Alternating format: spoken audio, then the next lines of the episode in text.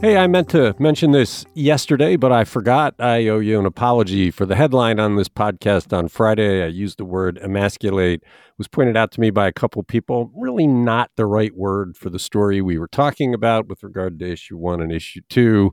And the people who pointed it out are correct. So I'm sorry I used it. Won't use it again. It's Today in Ohio, the news podcast discussion from cleveland.com and The Plain Dealer. I'm Chris Quinn. I'm here with Laura Johnston, back from the Florida Keys, and Leila Atassi. Lisa Garvin is taking a day off. Let's get going. Cuyahoga County has been proud for years to support the arts with a tax on cigarettes. It's something the state legislature actually authorized Cuyahoga County to do. So, why is one of Northeast Ohio's chief advocates for the arts stopping work to keep that public funding coming for all of the arts organizations. Leila.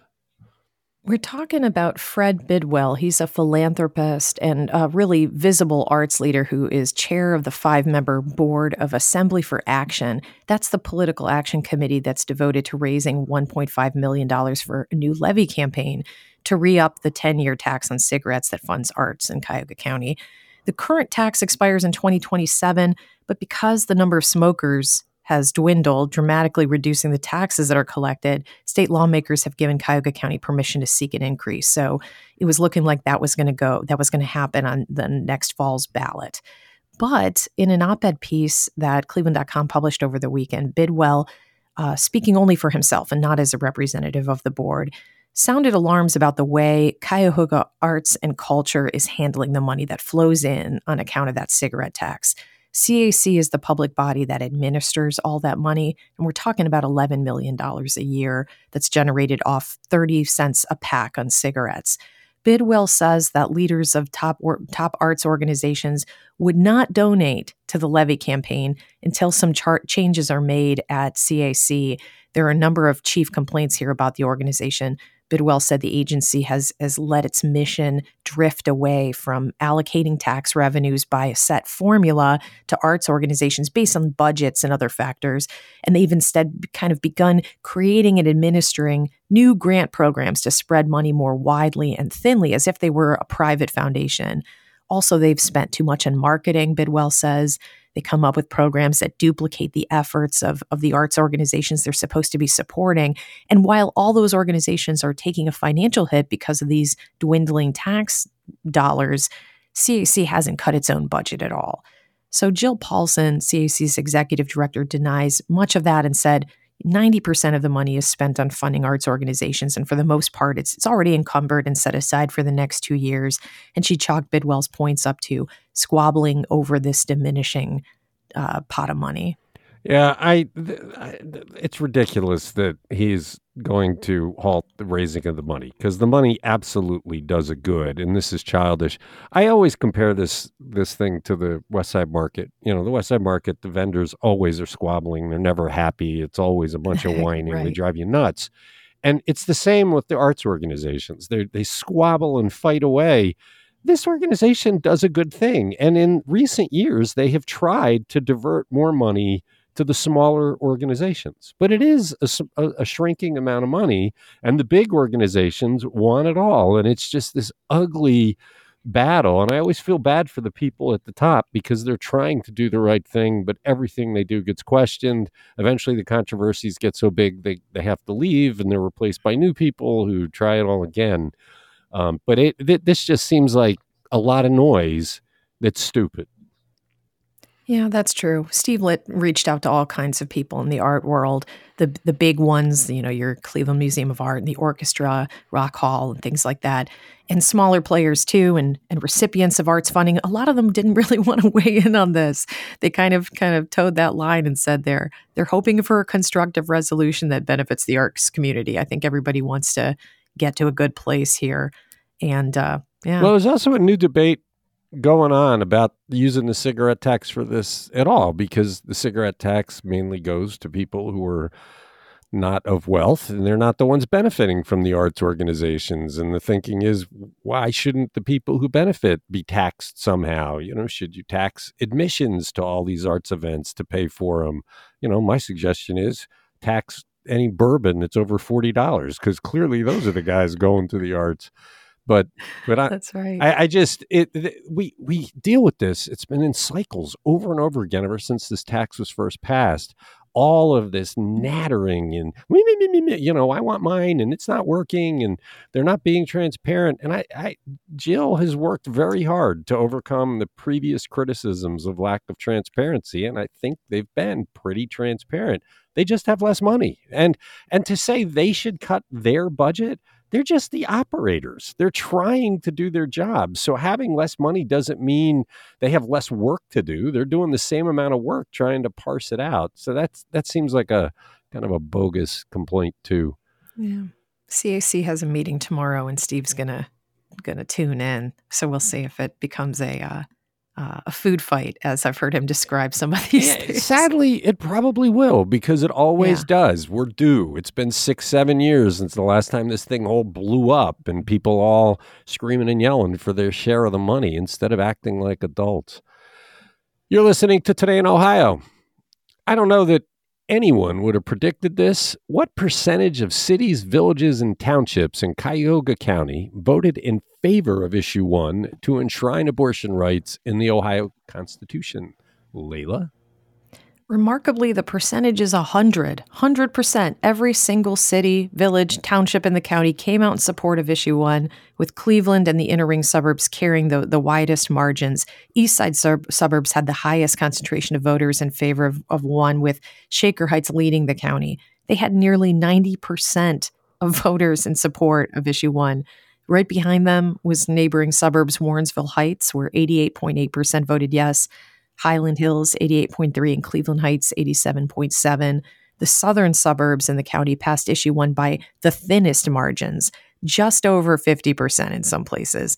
Walton Hills had the lowest at 50.9, followed by Valley View 51.2, Independence 52.7, and North Royalton 54.8.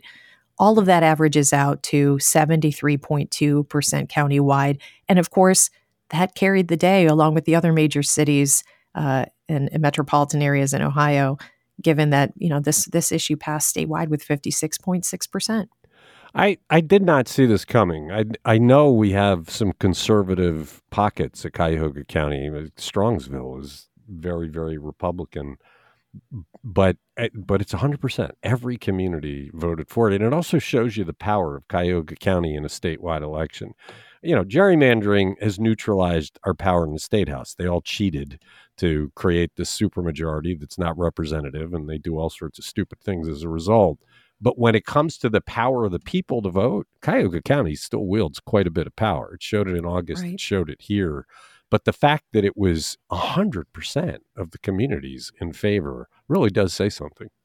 It does. Zach Smith pointed out that the map looks nearly identical to how the cities and townships voted during the special election in August. And that proposal failed by relatively the same margins in Cuyahoga County communities. Only slightly more voters rejected that issue than supported abortion, which really proves that the special election was really a proxy vote for abortion. But also, as you said, these conservative community or com- communities that we think of as conservative are really not that conservative in some, in you know, when you when you really take a step back and look at it. Yeah, and and it is a women's rights issue. It's a women's health issue, and so I do think there are people who are conservative that don't look at this as a red and blue issue. They look at it as a personal choice. Interesting analysis. We're also going to publish one today, if we haven't already, on marijuana, where it's slightly different. You're listening to Today in Ohio. Cleveland took another big step to changing the future of the West Side market last night. Laura, what was it?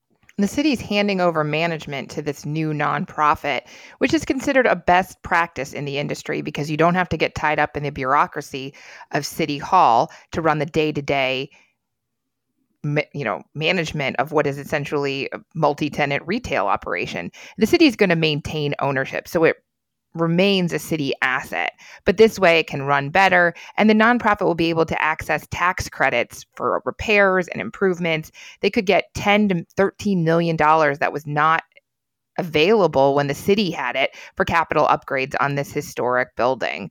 And this is the Cleveland Public Market um, Corporation that was created months ago in anticipation of this move, and that's headed by Dave Abbott, the former president of the George Gund Foundation.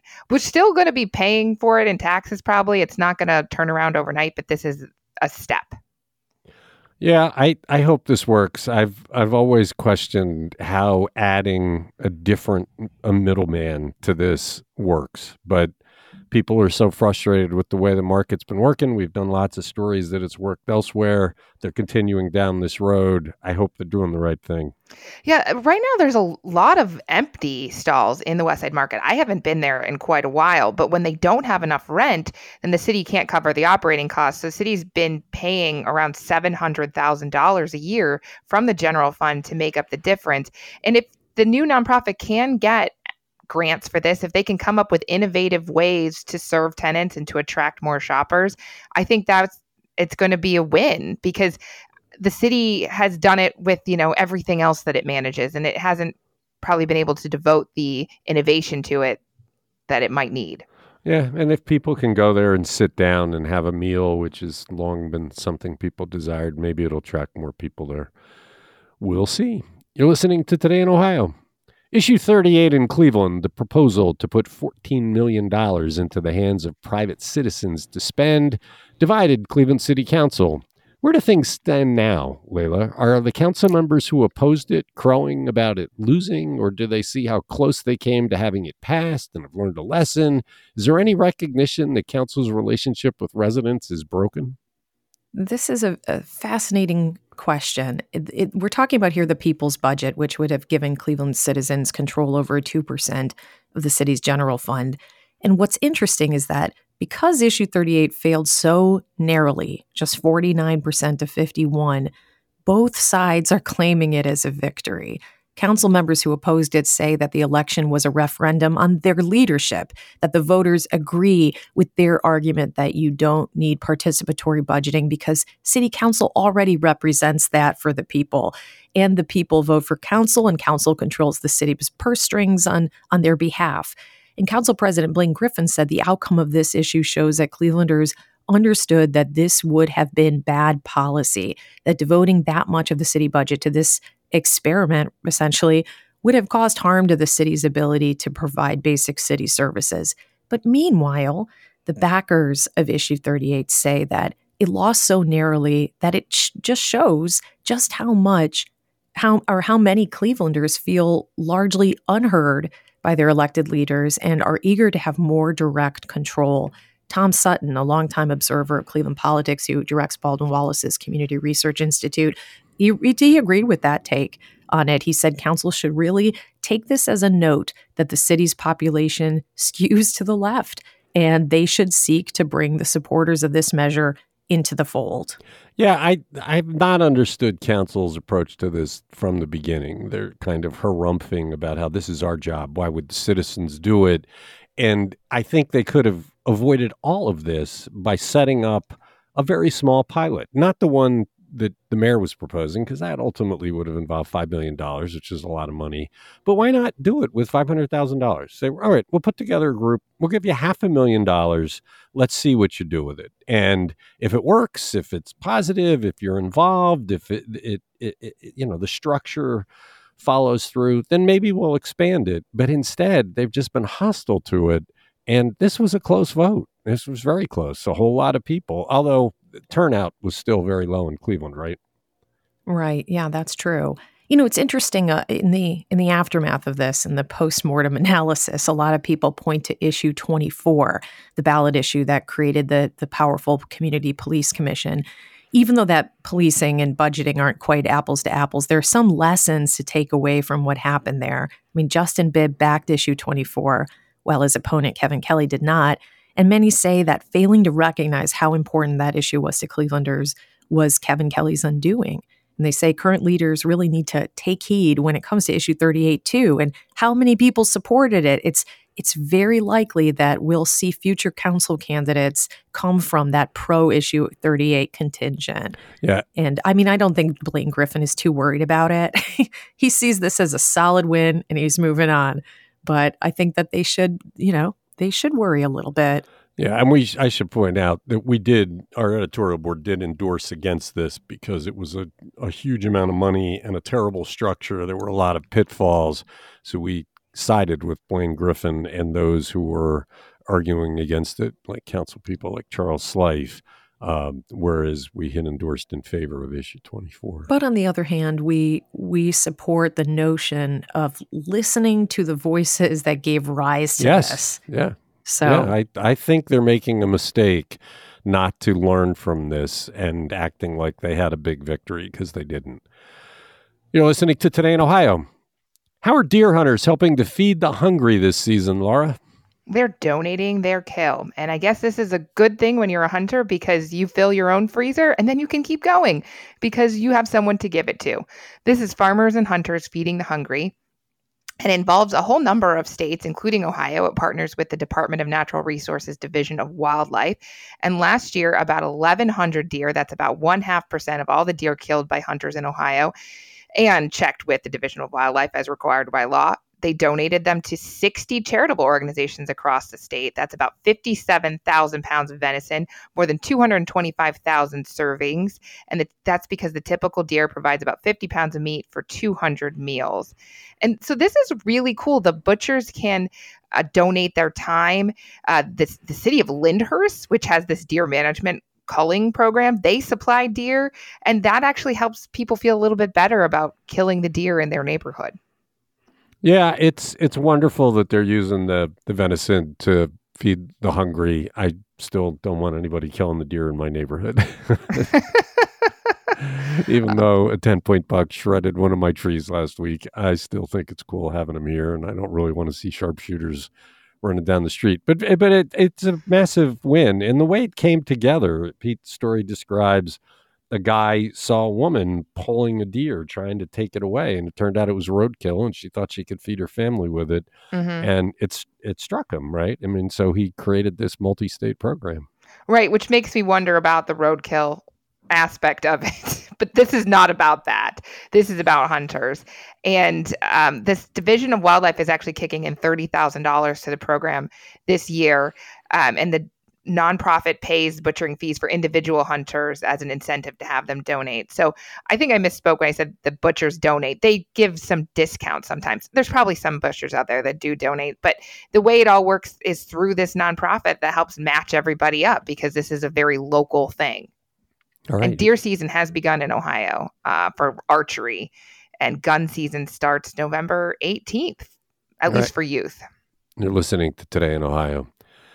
Cleveland Mayor Justin Bibb has been creating all sorts of strategies to find more police recruits, including raising their pay. His newest strategy could get some more mature candidates. Leila, could you now have a future as a Cleveland police officer? Ha ha, hardy heart.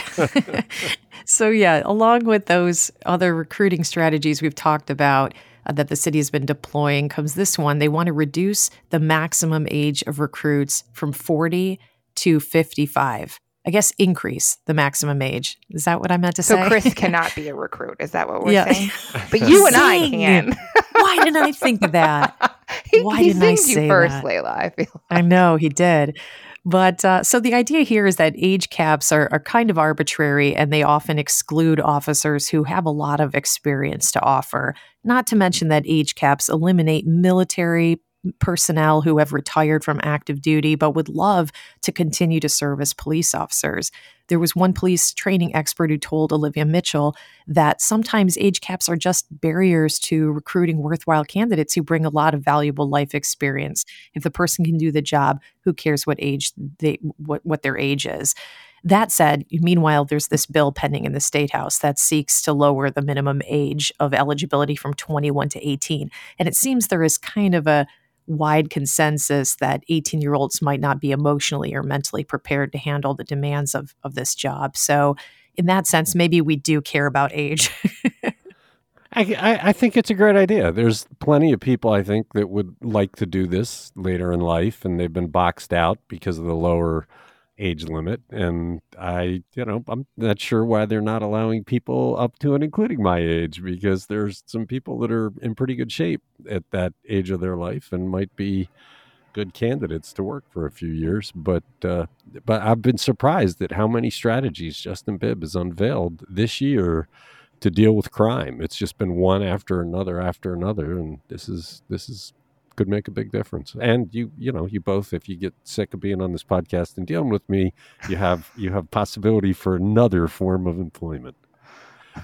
Don't you think also that if by increasing this age cap, uh, you're going to you could end up with officers who are not going to get enough time into the public pension system? Isn't that so? By the time that they finally retire, they still will not be collecting a full pension the way someone would be if they had started in their twenties. Well, I don't know though. Is there a lot of pensions work? You you put so much time in, or you get to a certain age, so they might not get as much, but it's a very lucrative pension system. You never know. Hmm. You're listening to Today in Ohio. Sports betting has been a huge business since it started in Ohio on January 1st. Is it about to get its first big shakeup with the entry of a new player, Laura? Yes, ESPN Bet, which, if you think sports, ESPN is going to be the top of your list. So they're taking over for Barstool, which does not have a huge percentage of the bets in Ohio. Uh, FanDuel and DraftKings have the huge bulk of everything, and we don't even have a physical sports book in Northeast Ohio. There are four in Ohio, but not in the Cleveland area. That's Barstool. But when you think about all that ESPN could do, all of its branding, all of its advertising, it's you know its networks, it's owned by Disney this could be a game changer in the industry. Yeah, then the, what ESPN can bring to this, because they are the sports network, uh, they could persuade people who aren't betting to begin betting. I mean, mm-hmm. If you're if you're bombarded with ESPN promotions, um, I do think this this has the possibility of being pretty major. The the others in the market are pretty well entrenched. People who are betting have been using them all year, but there this is all about getting that first time bettor and espn probably has as good a chance of doing that as anybody yeah, it's absolutely actually going live today in 17 states. It's taking over for Barstool. So if you have that app, you'll have to download the new app, but then it's going to save all your information. So it should be pretty seamless. They compared this to when HBO Max just became Max, which we have that. And I don't even remember it being a transition. So Hopefully, it'll be pretty easy for people. But I completely agree with you, Chris, because they're going to be using ESPN bet stuff on ESPN all the time. When they talk about odds for games, they're going to be using their own company's betting breakdown, right? So it's just going to be easy for people to think, oh, well, I already have the backstory on this. I don't have to do any research. I already watched it. So I, I think I think they're going to make inroads. Yeah, it it I think this will create another wave of gambling. We'll have to see how it goes. You're listening to Today in Ohio. The Blue Door Cafe and Bakery in Cuyahoga Falls had a huge controversy earlier this year. People were reading about it in enormous numbers on our website, mm-hmm. so much so that they had to cancel reservations for Father's Day. What's the evidence that this restaurant has overcome its troubles, Laura? It just won the best restaurant in Northern Ohio Ohio title from the Ohio Restaurant Association. So if you remember back in June, the night before Father's Day, I think at like 11 p.m., the executive chef Alejandro Nidyar left the Blue Door Bakery and Cafe after 4 months. They had to cancel all their reservations and upcoming dinner services. I think they were off for weeks at a time. He had just completed season 21 of Fox's Hell's Kitchen. He had said he told the owner, Michael Bruno, he was going to leave, but not for another six weeks. And then he explained this change of heart on Facebook. He said that Michael Bruno was treating his staff unfairly, he was difficult to work for. Kitchen life is not military life, and the way he approaches his staff is so unprofessional and uncalled for. So, obviously, that's a big dig. And you're like, do you really want to go work for this guy? But Bruno hired chef David Chin. They returned to dinner service, and Chin obviously did well enough to help him win this award. And it's based on public voting. Yeah, it's kind of a remarkable turnaround because people were pretty upset with what happened back just as recently as June. Um, but I guess that, that they know what they're doing and have kept people coming. Yeah, they're saying that they want this to be a stepping stone for a James Beard nomination. They said their food's consistently exceptional, but they don't think the dining room's quite ready yet. So that's what they're working toward. And Chin joined the restaurant in August, so he hasn't been there that long to win this award. Okay. Short episode. That's it for Tuesday. Thanks, Laura. Thanks, Leah. Thank you for listening. We'll return on Wednesday with another discussion of the news.